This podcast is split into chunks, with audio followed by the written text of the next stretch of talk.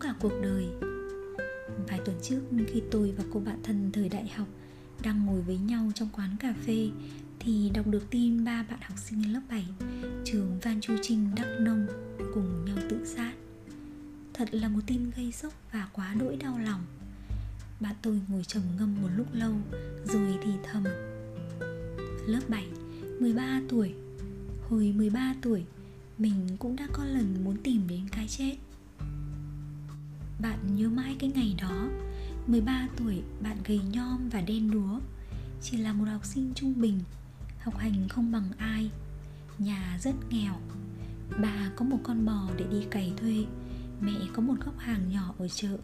Không biết gọi là hàng gì. Có than, chuối, bánh tráng và hộp vịt lộn Dưa cải và cà muối. Mù xỉ bán lẻ nợ đầu hối. Bạn có 5 đứa em. Trong đó có một cặp sinh đôi Cả lũ đánh nhau suốt cả ngày. Bà thì say xỉn Mẹ chửi rủa suốt Họ cãi nhau như cơm bữa. Nghĩa đèn tức là đúng ba lần Vào sáng, trưa và tối.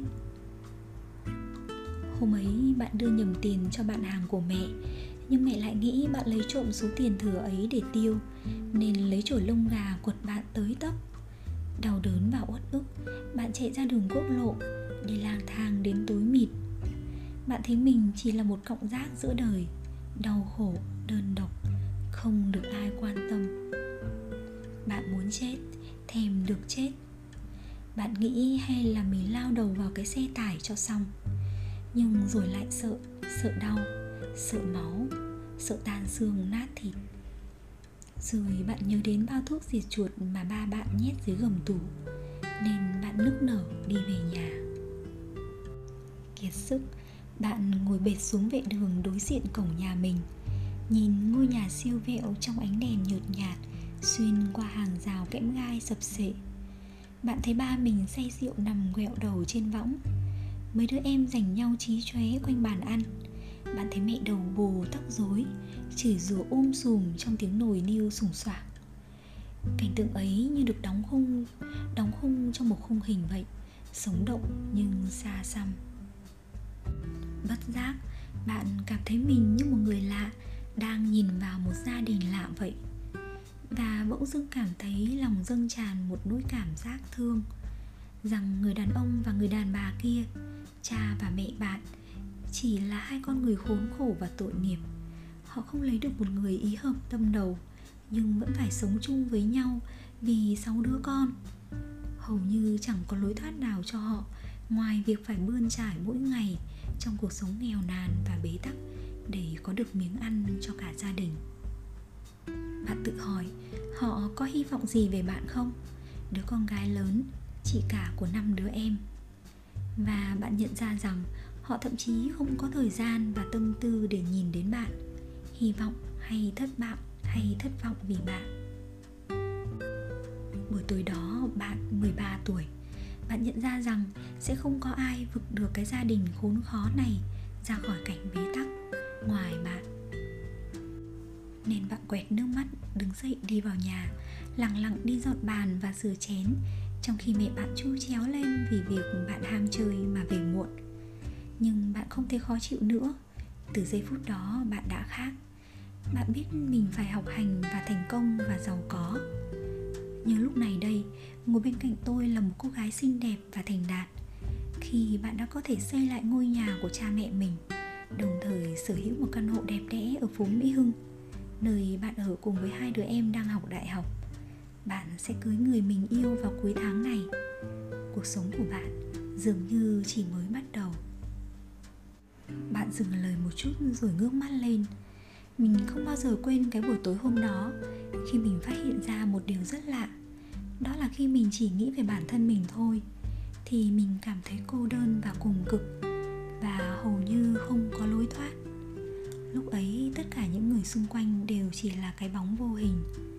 Nhưng khi mình bắt đầu nhìn thấy người khác, nghĩ đến người khác, thì mình nhận ra họ cũng có một thân phận riêng và mình thật sự không cảm thấy đơn độc nữa. Trong khoảnh khắc ấy, có lẽ chính cái cảm giác không đơn độc ấy đã cứu mình thoát khỏi cái chết. Mình tìm ra lý do để sống, không phải từ bản thân mình, mà từ người khác.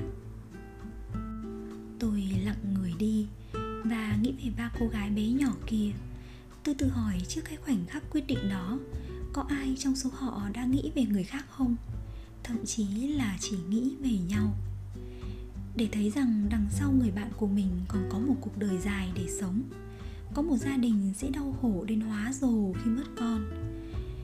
Họ có nghĩ đến cha mẹ mình, những con người khốn khổ.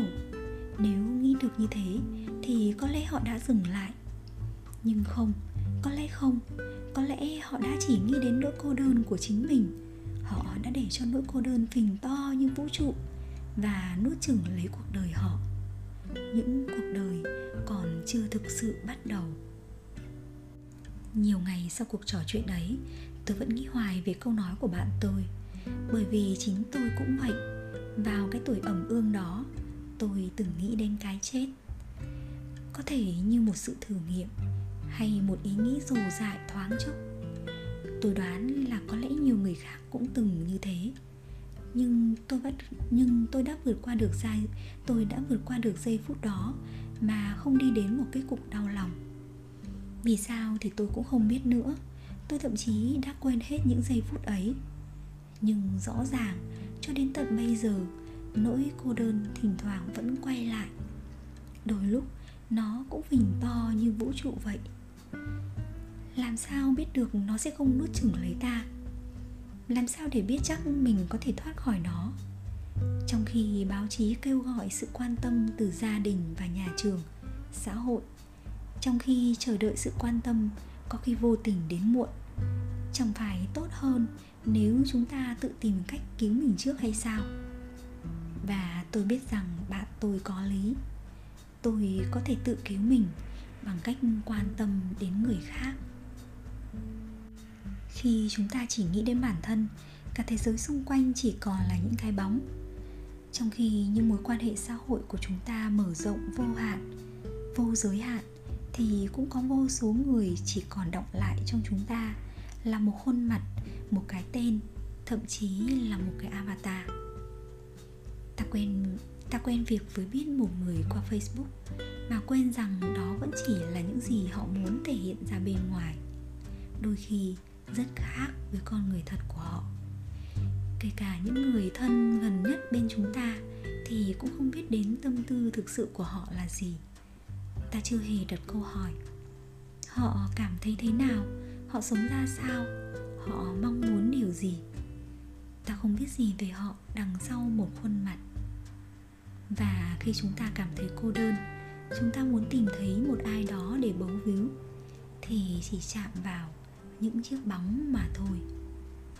Nhưng nếu mỗi ngày chúng ta chịu quan tâm và lắng nghe, thì chúng ta sẽ nhìn thấy được câu chuyện đời của mỗi người. Ít nhất là những người thân thiết quanh ta. Ta sẽ nhận ra mỗi người đều có một thân phận, những nỗi đau, những thất bại và sai lầm, những ước mộng không thành. Nhờ đó, những người quanh ta trở nên có thực, là những người hiện hữu, chứ không chỉ là những cái bóng và ta sẽ thấy mình không hề đơn độc trên thế giới này, cũng như sự yêu thương là có thật. Khi mà nỗi cô đơn luôn rình rập chúng ta mỗi ngày, thì biết đâu trong một khoảnh khắc đầy may rủi của định mệnh, cái cảm giác không đơn độc ấy lại có thể cứu lấy cả một đời người.